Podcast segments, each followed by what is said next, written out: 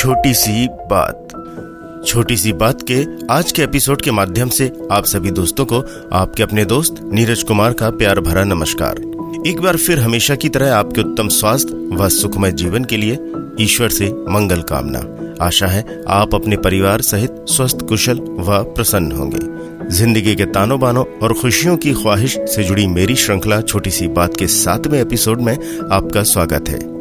मेरे पिछले सभी एपिसोड्स को आपने पसंद किया, जिसके लिए आपका दिल से शुक्रिया।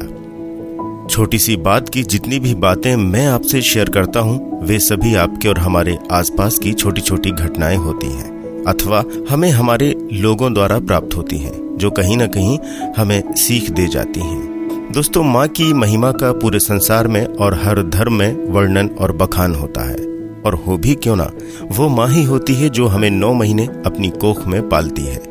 वो माँ ही होती है जो खुद भूखी रहे पर अपने बच्चों को भूखा नहीं सोने देती। बस एक बात हमेशा खटकती है कि माँ के बारे में बहुत कुछ लिखा जाता है, पर पिता के महत्व के बारे में कम ही लिखा जाता है। पिता, जो जीवन भर अपने सुख त्याग कर परिवार के लिए मशीन बना रहता है, उसे अक्सर नजरअंदाज कर दिया जाता है।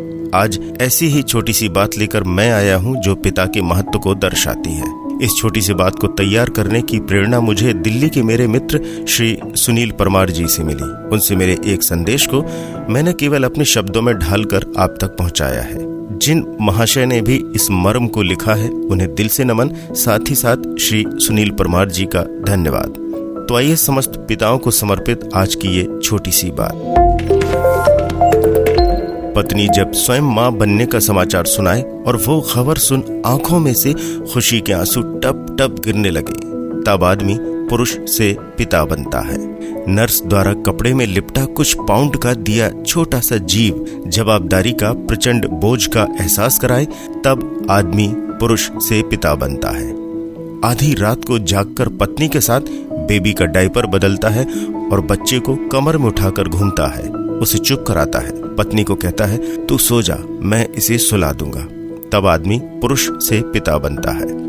मित्रों के साथ घूमना, पार्टी करना जब नीरस लगने लगे और पैर घर की तरफ़ बरबस दौड़ लगाए, तब आदमी पुरुष से पिता बनता है।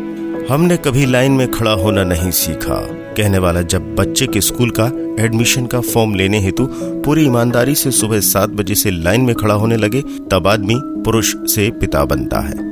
जिसे सुबह उठाते साक्षात कुंभकर्ण की याद आती हो, और वो जब रात को बार बार उठकर ये देखने लगे कि मेरा हाथ या पैर कहीं बच्चे के ऊपर तो नहीं आ गया, एवं सोने में पूरी सावधानी रखने लगे, तब आदमी पुरुष से पिता बनता है।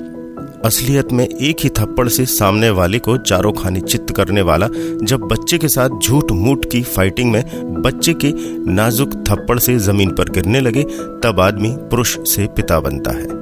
खुद भले ही कम पढ़ा या अनपढ़ हो, काम से घर आकर बच्चों को पढ़ाई बराबर करना होमवर्क पूरा किया या नहीं, ये बातें बड़ी गंभीरता से कहे तब आदमी पुरुष से पिता बनता है। खुद की कल की मेहनत पर ऐश करने वाला अचानक बच्चों के आने वाले कल के लिए आज कंप्रोमाइज करने लगे, तब आदमी पुरुष से पिता बनता है। भले ही खुद के ऑफ़िस का बॉस हो, अपने से नीचे वालों को आदेश देने वाला हो पर जब स्कूल की पेरेंट्स मीटिंग में क्लास टीचर के सामने डरा, सहमा सा, कान में तेल डाले खड़ा हो जाए और उनके हर इंस्ट्रक्शन को ध्यान से सुनने लगे, तब आदमी पुरुष से पिता बनता है।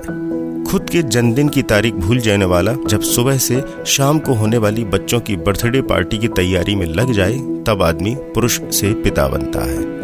हमेशा अच्छी अच्छी गाड़ियों में घूमने वाला। जब बच्चे की साइकिल की सीट पकड़कर उसके पीछे भागने में खुश होने लगे, तब आदमी पुरुष से पिता बनता है।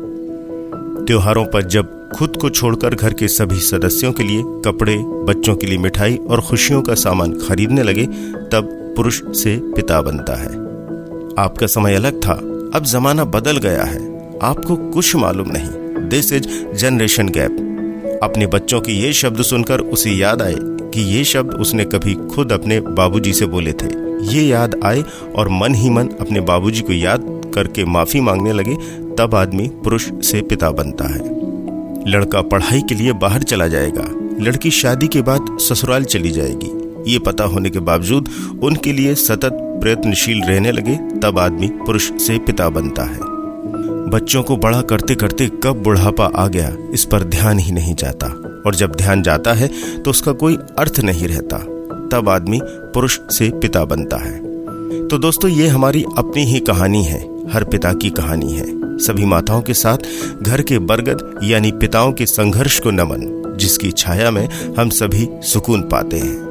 तो दोस्तों, एक बार फिर ईश्वर से आपके सुखमय जीवन की मंगल कामना के साथ आज की छोटी सी बात को मैं यहीं विराम देता हूँ। कुछ नई व छोटी सी बात लेकर अगले एपिसोड में आपके बीच फिर हाजिर रहूँगा। तब तक के लिए अलविदा।